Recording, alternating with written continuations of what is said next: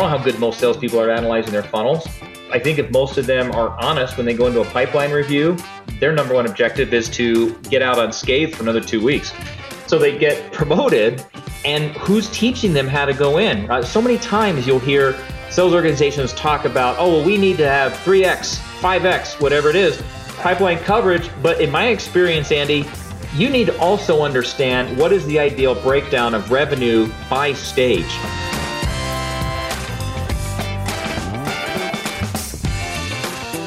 Hi, friends. Welcome to the Sales Enablement Podcast. I'm your host, Andy Paul. Now, that was Paul Butterfield.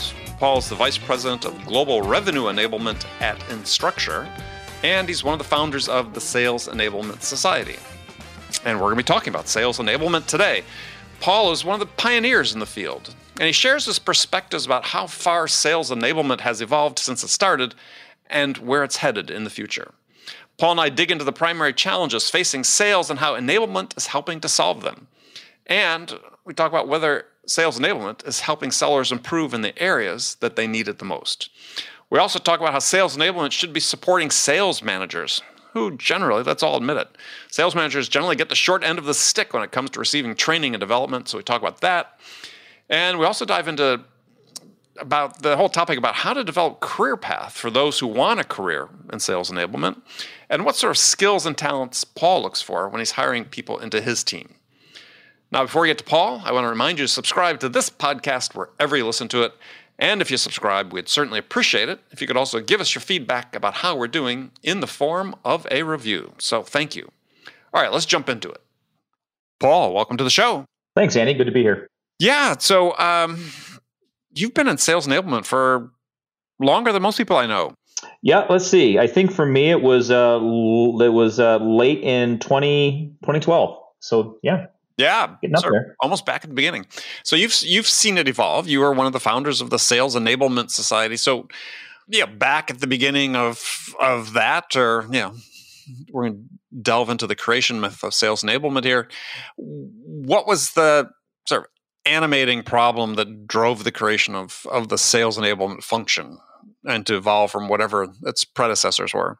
Well, for most of my career, I I was a sales leader, and before that, just carried a bag for a while, for a long time. And so, looking at it from that perspective, around the time that my at, so what happened in my case might be worth giving a quick background. I walked into my Friday morning one on one with my EVP that I reported to at the time, mm-hmm. and he wrote sales enablement on his whiteboard. I had to go Google it. I didn't tell him I didn't know what he was talking about, but and then and then he proceeded to talk about because he was new to the company and he proceeded to talk about what he wanted for the company and he liked how I was developing my team and he asked me to go home for the weekend and decide if I would take on the challenge of then doing what I did for my team for his entire org. So um, that's how it started. And and the compelling reason that I I know it was a problem there, and frankly, there's a problem every company I can think of, there really wasn't anything specific for sales. Specific with regard to what? As far as onboarding and ramping, right? Mm-hmm. I mean, there's sales training, right? I mean, that was never a problem, but but when you had somebody new, what's going on with that? In my experience, most companies where I was a sales leader, uh, you would get the same things from HR that the rest of the company new employees got, and then it was up to your manager to kind of figure out how to ramp, you know, bring you in, help you know what you need to know, make you part of the help you feel part of the culture, all those things that are so critical in a ramping phase. And some managers are good at it, some managers weren't. And so you so that that was the problem is nobody was really thinking about the sales people. And and so even more so, what does an overall professional development program look like? we would have sales trainings. They'd bring in somebody, or maybe we'd go sit in a random thing at sales kickoff, but there was no cohesiveness. There wasn't a pathway. There wasn't a strategy looking across sales and thinking about what besides training. I, and, and so I, my experience, that is the reason that sales enablement bubbled up is training alone isn't going to do it. Well, so it being what? It really help. So, so when I think of sales enablement, I know there's a lot of different definitions. The core piece of it for me is yes, it's delivering the right content, right information rather, just in time at the right stage uh, you know, that's, that's relevant. It's it, it's sales methodology, it's sales tools, sales stack, tech stack. But ultimately, what I look at, Andy, is that we want to enable our sellers to differentiate by how they sell. We live in an experience economy. People want that. They expect that from salespeople. And I guess for me, that's the it is, is, is how are salespeople developing past the kinds of selling that may have worked in the past, or perhaps they are with a tech company. Um, I, am referring to Geoffrey Moore's Crossing the Chasm here. That right. you know they worked in a tech environment where they were on the good side of the chasm, and and selling was good and life was great, and now they have to figure out again how to sell to laggards and skeptics. There was nobody that was looking at that holistically um, to make sure that that people were being developed so they stayed current, their skills were continually refreshed. Uh, they, they they were having a great career with options, right? What are the, so once you have a salesperson that's proficient, then what experiences are they being offered that get them ready to say go from an AE to an enterprise role rather than feel like they have to go work somewhere else? So there, there's a that's a long answer, I know, to your question. But to me, when I think of sales enablement, there's a lot that goes into it, but ultimately it's that customer experience. We we can't count on our product to differentiate us anymore. Haven't been able to for a long time. Well, I agree, hundred percent on that. Haven't been able to for forever, basically. But yeah. Um, now, in there, your your definition is you talked about, and I think this is some a definition some people hold of it. You were talking about delivering the right content at the right time. So, explain what you meant by that. Well, it could be actual content that that uh, competitive information, persona information, you know, things that they worry about. It could be playbooks, you know, actual content. But when I think of content, I also think of what is the right, uh, what are the right it might be sales methodology, it might be advanced skills, it might be any number of things, but delivered to them at the right progression in their career you can't throw everything at a salesperson all at once. They need to be selling. And so there's got to be a, a, thoughtful approach and and some um, an actual strategy that's going to get them what they need, still let them sell, but then at the right stage in their career. When I look at sales, when I look at sales enablement as a just an overall framework that I had to come up with some years ago, sure. I look at I look at salespeople as being essentially new hire, conversant, and proficient. Okay. And and you need to be looking stages. across that cycle. Yeah, three stages, and then they hopefully get promoted and stay at the same company. Um, and and so I'm talking about looking across all of those and and, and giving them what they need. It, like I say, methodology, sales tech stack, collateral, at the right stage in their career for the markets they're selling into. Okay, and how would you um, define sort of the progression between those three stages? So new hire, conversant, proficient. Yeah, how long is a new hire stage until someone becomes conversant, or ideally, um, is that something you define as a sales enablement manager that people are in this stage for this long, and we've got certain, almost like a sales stage, we've got exit criteria? Yeah, yeah. The, the, the, the answer is yes. I don't feel, I mean, in my experience, I would never decide that on my own. That's something I decide in, in, in cooperation with the sales leaders that I work with mm-hmm. who are mm-hmm. my customers and my internal customers. But you do need to have that definition and ramping. So, so somebody coming out of the new hire stage is going to somewhat depend on their role. It's going to depend on the sales cycle and the complexity of the sale. And you know, there's quite a few variables in there. But I can share in our current, sure, where I am right now. That'd be great. An SDR, we feel we have an SDR effectively out of the new hire phase and conversant in about two weeks. For someone selling into very large universities and statewide school districts, you know, at that enterprise level, it's 45 days, 45 to 60 days to get them conversant. And I define conversant just what it sounds like.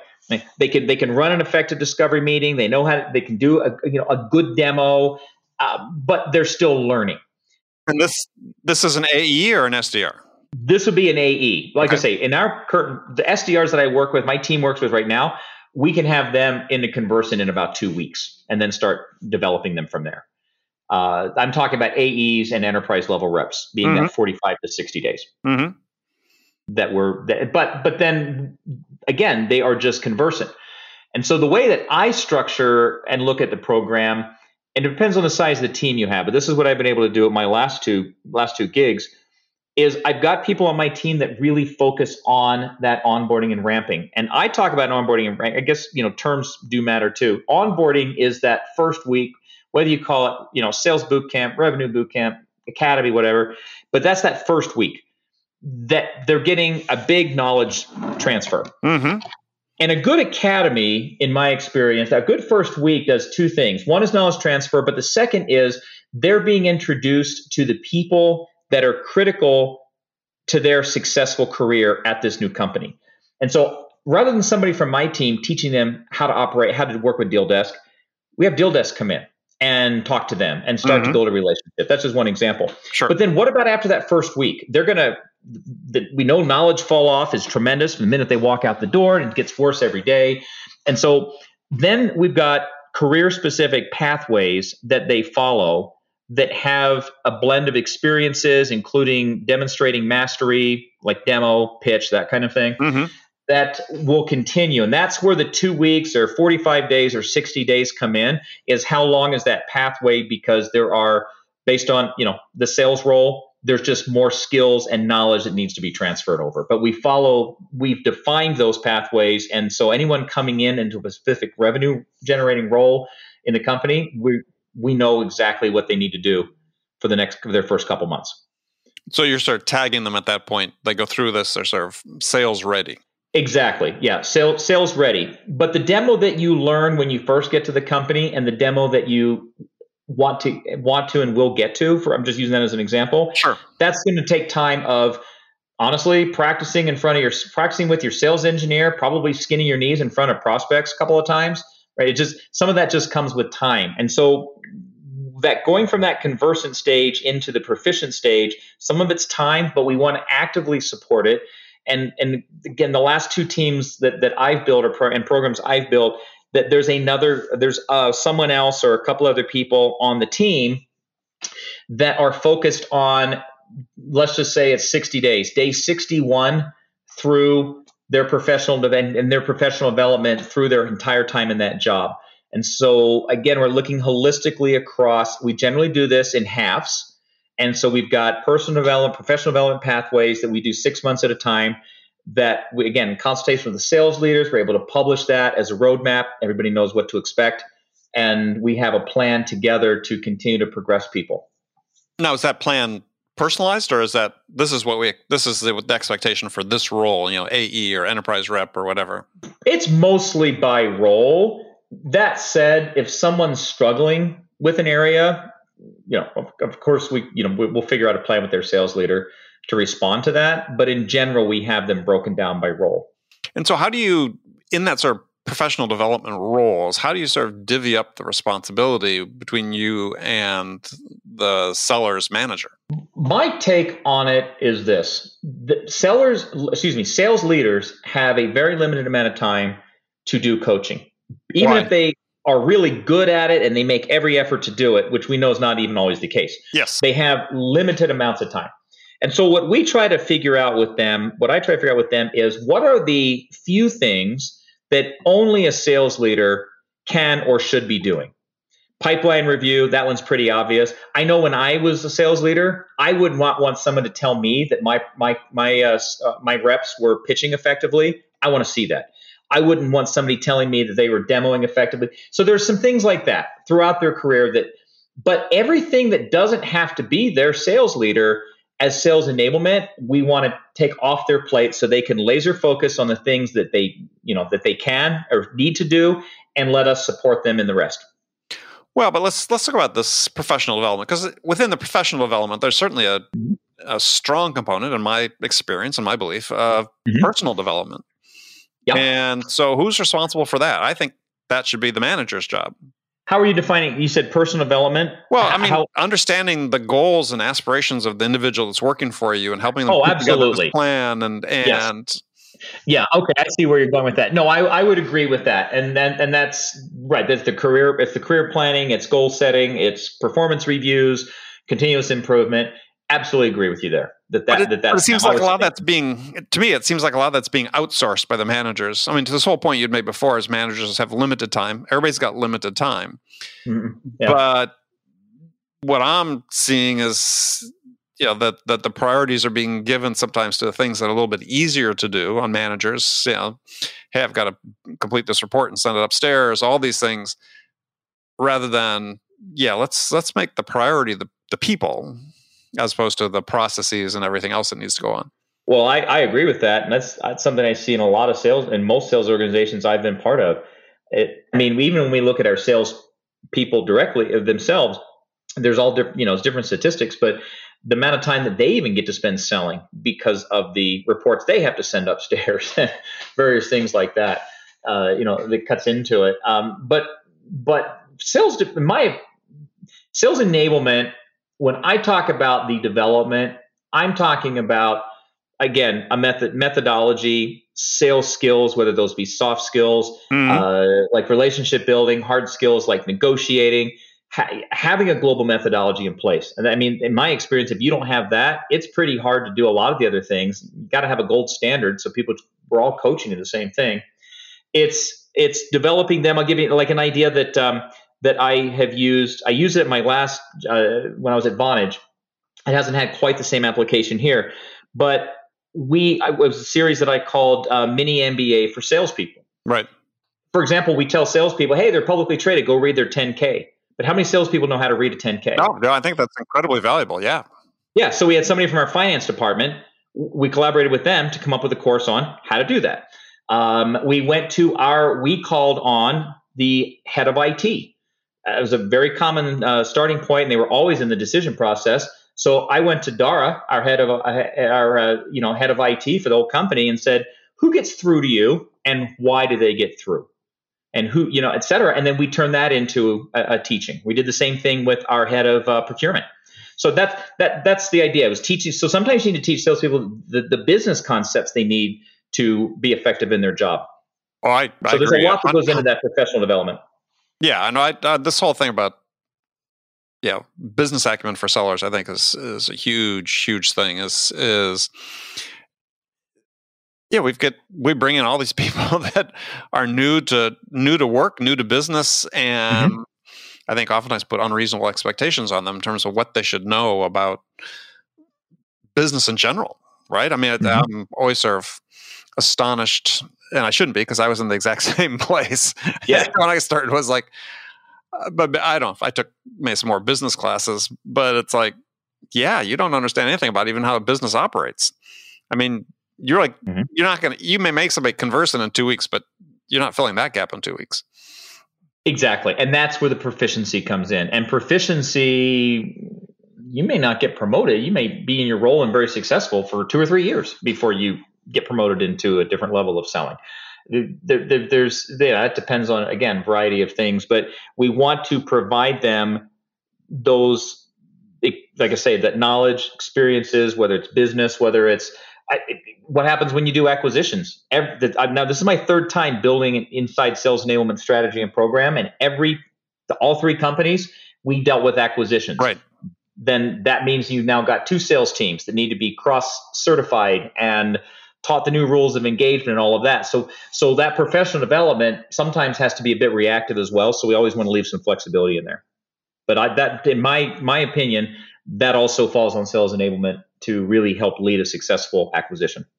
Now, are you finding areas of and how you're dealing with perhaps this overlap um, between sales ops, revenue ops? I mean, there's all sorts of new new departments are being created. Mm-hmm. How are you working with those? For a sales enablement leader or program to be effective, it's really a three legged stool. It, it, again, just speaking for myself, sure. it's of course the sales enablement team, but it's also the product marketing team and it's RevOps. Even if you happen to report to sales ops or RevOps, which which I did at Vonage, they are they're, they're different functions and it, it, it's it's they're parallel functions that need to still work in a partnership regardless of you know if everybody rolls up to the same individual at some level and i also like to have product in there but product marketing is is the one that i really want to build a relationship first So from from revenue ops, they are typically. I, I won't do a sale. I don't want to ever try and do a sales enablement program without data. I, saw a mug once that said, you know, without data, it's just your opinion. Absolutely true. Mm-hmm. And and RevOps are my partners for getting a lot of the analytics and things that I want to to create uh, and help creating dashboards. Um, one of the things that that I uh, have, uh, have, put in place is what I call a sales success indicator uh, score. Okay. So for someone that's new and ramping, that's the first application that we came up with for it. We look at out of all the you know 25 metrics you could measure, right? What what are the critical five or six, both leading and lagging, that help us know whether a sales rep is likely to be successful or not? What is the right weighting for those? And see, that's a kind of which we have one of those here, by the way. Mm-hmm. That's the kind of thing where I would. That's where I need to partner with RevOps in doing that sort of thing. But it's it's just a partnership, or should be. It should be a partnership. I've also seen where it's not, and that is to the detriment of both teams. So, who's enabling sales managers? That's another aspect of sales enablement. Frontline managers are typically the ones that are need the most development and focus. A very common scenario in my experience is you're a great sales rep, so you get promoted to be a sales leader, and that is such a different skill set. If you're doing it right, you need to be mentoring and teaching and coaching, not being a super rep and, and, going in and closing. But I've seen that a lot where they just they they they are just jumping in and trying to close now you know eight people's business instead of just their own, and they never are given the right training and knowledge to rise above that and be an effective leader and an effective coach. So frontline leader uh, enablement is, is is also a critical part of an overall strategy. So, what's that look like in terms of sort of the curriculum that you run people through in order to get them to a certain point of proficiency? In the time that I've been here, we've had a lot of building to do at the SDR, sales rep, et cetera level. leader enablement is actually on the back. And so I've been here about a year and a half, and I expect to start putting leadership enablement, formal leadership enablement in place the back half of this year because we're in a pretty good place on all the other things I was brought in to, to create a program from all not from scratch, but close. Uh, at, but but when I look at something like that, again, that's why I'm such a stickler about having a, a good sales methodology that's everyone using um, globally. Is then that becomes a framework that you can start to develop those frontline sales leaders.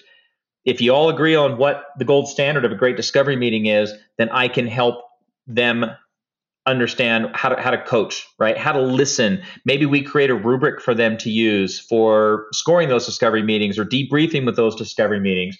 Um, we're able to help them understand how to analyze a funnel. I don't know how good most salespeople are at analyzing their funnels. I think if I think if most of them are honest when they go into a pipeline review, their number one objective is to get out unscathed for another two weeks. So, they, so they get they get promoted and who's teaching them how to go in. Right? So many times you'll hear sales organizations talk about, oh, well, we need to have 3x, 5x, whatever it is. Pipeline coverage, yes. Yeah, pipeline coverage. But in my experience, Andy, you need to also understand what is the ideal breakdown of revenue by stage because just the overall coverage just doesn't tell you what you need to know. But that's the kind of thing that a new sales leader very often doesn't get taught and and that needs to be part of a good enablement program for them. It's it's um, also and HR has some role in this if there's a leadership development program for the entire company, but that's not always the case. And so if there's sales specific uh, skills that they need as a leader, then sales enablement may need to include that in their program, depending on what else the company has available. Well, what in your mind, what what role does sales enablement have in really sort of yeah, significant change in methodology, perspective, processes, and so on within sales. Because, you know, to my mind, I mean, there's lots of mm-hmm. things that are are sort of broken that have been broken for a long time. But but let's just mm-hmm. take one example is you know you're talking about people who don't recognize revenue by sales stage. Uh, yeah, two years ago, Gartner comes out with their buyer enablement study. Says, look, buyers don't look at, and we've all known this for years. You've known it as long as I have. Is that buyers don't look at their buying journey in our sales stages, right? They've got their own, own yeah. set of stages. And yeah. yet we continue to ask sellers to judge where the customer is in their decision making process using our framework of, of sales stages. And there's a great new book out by uh, Frank Cespedes about sales management, sort of aligned with with uh, the Gartner study in terms of you know there's no longer a unitary funnel. There's four streams the buyers go through. We really have to be able to know where people are in the streams. Mm-hmm. I think that's a fundamental perspective shift that needs to happen if we really want to get I agree. Uh, increased performance and productivity in sales. Who's going to make that happen? Well, it depends. Okay. Uh, as far as who's responsible to drive it, I would put that right back again on on me and and and the strategy that I'm being paid to create and execute on because a well I'll get back to that but as far as who owns it if I don't have the support and agreement with my CRO or EVP whatever the structure may be then then it's not going to go anywhere. I have no illusions that salespeople are going to do anything that my team asks them to do. They don't work for us. Mm-hmm. And so there's got to be alignment up and down the leadership chain that in the case of the kind of shift you're talking about, this is our go to market. This is what we're doing. You can't lay low and wait for it to pass over, this, you know, et cetera. So if you've got that combination of executive sponsorship, visible executive sponsorship, and a good methodology, I'll tell you how that how I have seen it work, and actually seen a lot of success with this in in in in, my past two uh, organizations, and we're replicating here. A good sales methodology, and there are a lot of good ones, but a, a, but any of them that are really effective also will drive the behavior you're talking about they will they will have ways of driving the opinion making out of the funnel. Now, a typical way of doing that is that you that again, sales enablement RevOps would define together what are the exit criteria from stage one to stage two, stage two to stage three. Perhaps the exit criteria coming out of stage one. I'm not a fan of BANT. When I was leading salespeople, I, and I, I would tell them, look, your job is to get to people with authority and then help establish with them there's a need and if you're calling at the right level right then you worry about budget and time frame. If you wait for bant you're coming to the game column b or worse. Um, and and so to me a more sensible way of exiting something from stage one to stage two is what's at least one significant business outcome and challenge that they were willing to share with you? What's the impact to having the situation continue the way it is? What capabilities that we offer mm-hmm. did they agree could help them get over that situation and what potential benefit did they see from. To me for example those five questions that's something that i would recommend and have done are what take you from stage one to stage two. And if a rep can't answer that then the manager needs to have them go back and do a little more discovery before you know sometimes and sometimes it's tough love and say you know what? That's not really stage two dude. Uh, you need to put that back in one and, and, and take another run at it that's one example. Maybe having a sequence of events or a mutual close plan, you know, people call it different things. That at some point should be one of the extra criteria from one stage to another. But if you think about the, the things I'm talking about here, every one of them are customer inputs. The customer inputs drive what stage it's in in your in your process because you're right customers could care less it's amazing to me that sales organizations think that you know intelligent educated highly compensated buyers are could care. What we can't force them into our process, but if we understand where they're coming in and we're collecting the right inputs from them, then we're a lot more closely aligned. Yeah, sort of though. Um, but back to the point that that mm-hmm. certainly Gartner made, and one that in my career experienced numerous times, too numerous to count. Yeah, is that you know life doesn't operate in these sort of neat sequential stages, right? There's oh, no there's no there's no one discovery call in a big enterprise deal. Oh. There's oh yeah. No, and, I didn't mean to insinuate and they, that. And they don't yeah. all occur in a single stage. Um, right. You know, as Gartner put in their famous diagram, is you know, this is a recursive, iterative process that goes on. I mean, you could mm-hmm. be through discovery with company A, and then company B happens on the scene, and they might end up you know discovering something slightly different the next time and then a has to go back and catch up just as an example but it's it's you know, I, I, think we're just still. This is to me is one of the big things. That's, that's why I was asking a question about who really drives this change. Is is I see this lack of alignment between buyers and sellers becoming more profound, and yeah, um, impacting performance. And but it's impacting performance because we're not educating sellers that this is what's really happening because we're so stuck in our our process, right, and our exit criteria and so on that don't line up with the reality of what's really going on. Well, so maybe I didn't explain effectively because the, the, the, things that I'm talking about are inputs that they are being taught how to understand, inquis- be inquisitive, understand how to have the broader thing. I definitely agree with you. Discovery is not a one and done. That's a common misperception salespeople have. So, uh, you know, part of it is building a sphere of influence and are you are you having discovery with the right people if you're not having discovery with everyone involved you know involved in making this decision you don't understand what they're trying to solve for you don't understand how they what lens they're looking at you know your your your, your offering through et cetera and in an enterprise versus a you know small medium deal that those discovery sessions are gonna they're gonna be less or more but i i think we're saying the same thing you you everything needs to be focused on understanding where the customer's coming from, what they need, and taking it. And what's interesting is if you do it right, a lot of times salespeople, you know, feel like, well, well, gosh, I, am going to give up control of the the sales the sales cycle here. What I have found is that when when it's implemented and a sales org is doing it well, I have seen that we actually we never we don't see the sales cycles get longer, and in some cases we are actually able to shorten that the time.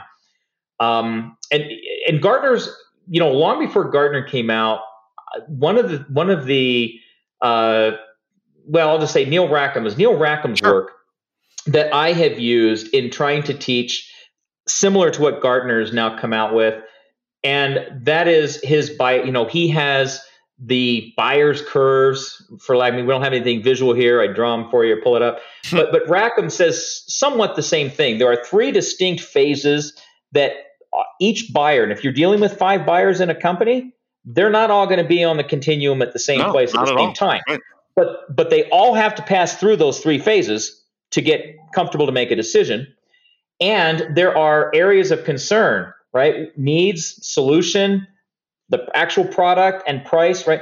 And and and so so I have used Rackham's framework to try to help see, teach salespeople how to look at it in a similar way. You've got four different streams, uh, excuse me, you got three phases that a buyer needs to get through. You've got ebb and flow and what they care about in each of those three phases.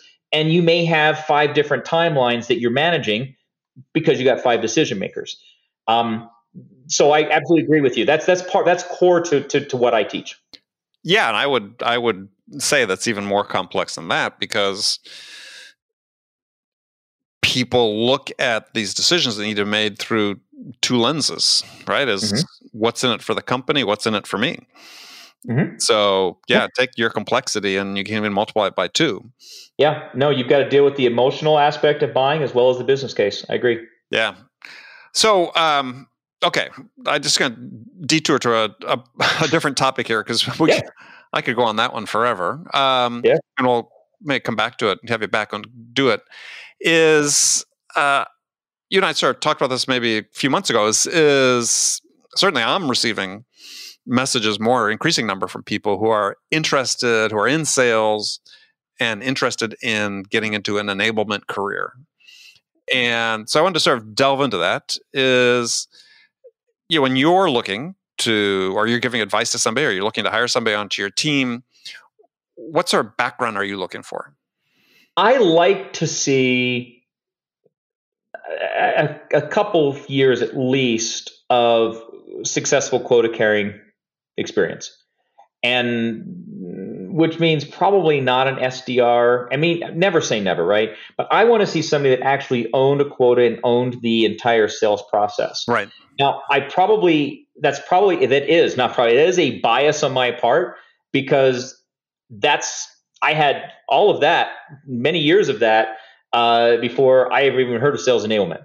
And I still believe that whatever success that I have had, especially in that first, the first time that I was asked to go build it, comes from the fact that I knew how sellers, right? I knew what training I wished I'd had. I knew as a sales leader what I wished the company had supported and what I had had to come up with. And I was able to leverage all of that. Um, so I, I prefer to see a background in that.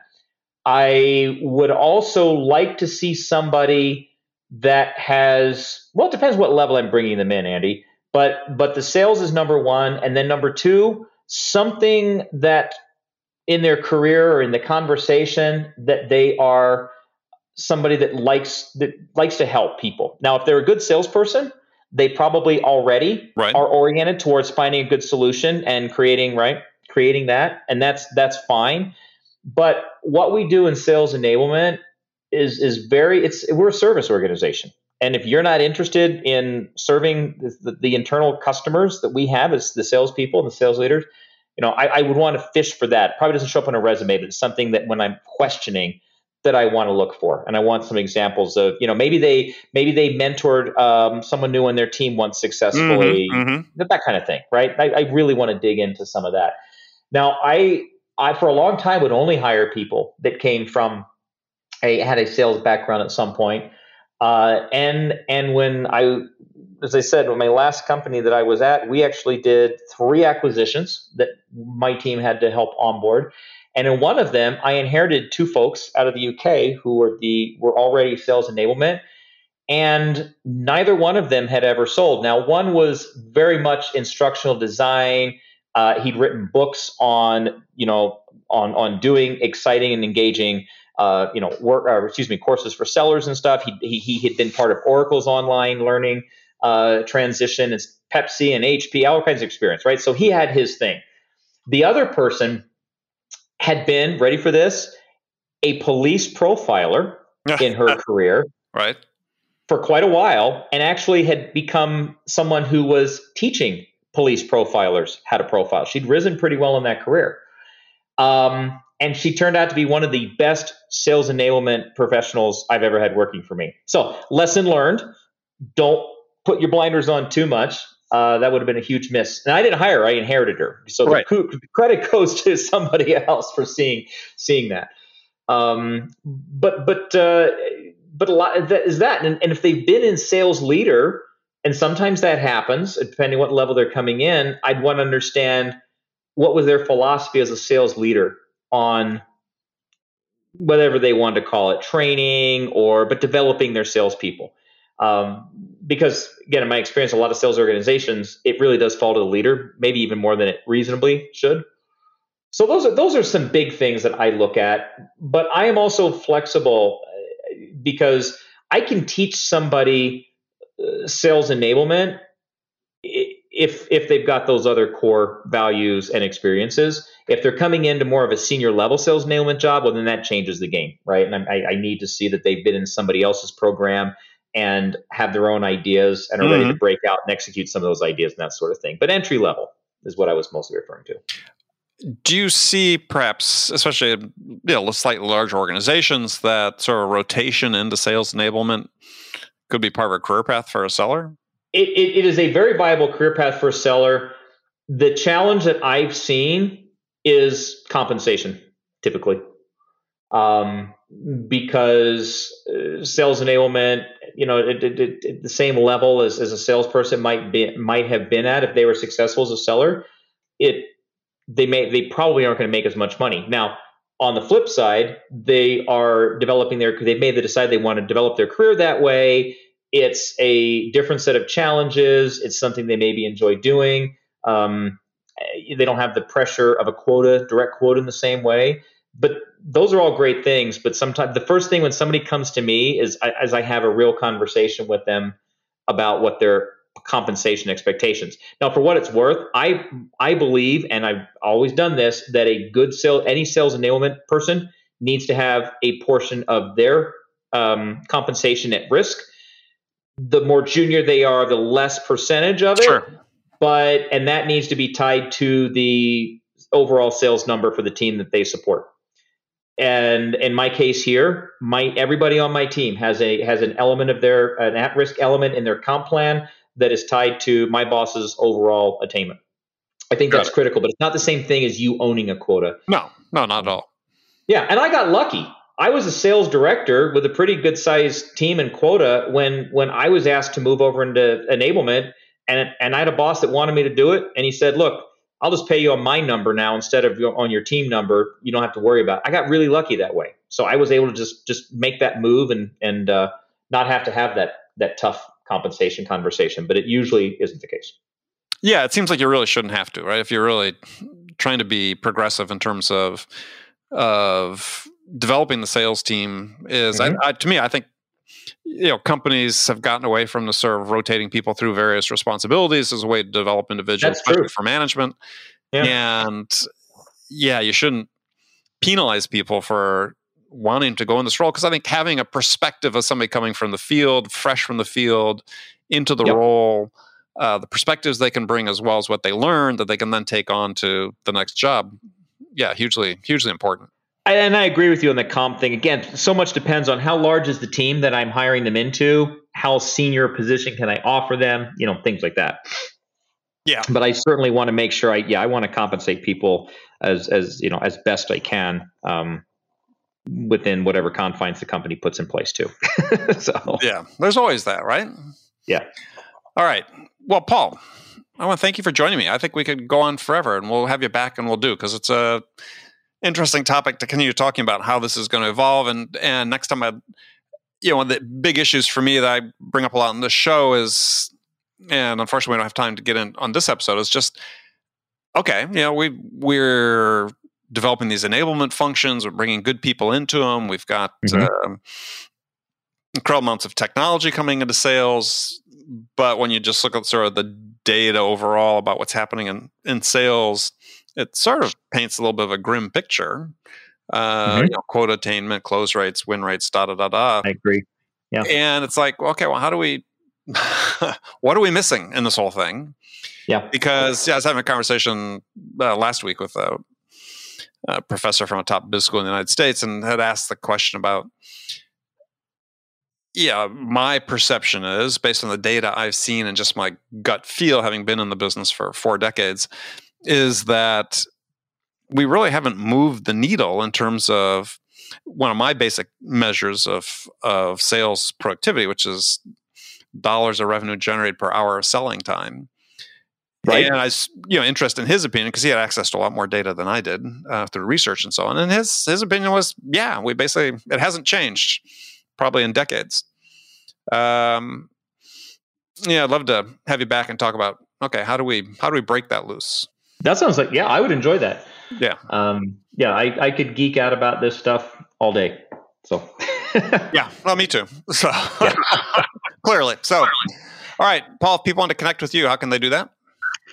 Uh, the probably easiest way is through LinkedIn. I keep my uh, you know my, my connection settings open on LinkedIn, and always happy to hear from anybody that wants to uh, make a connection. Happy to help any way I can.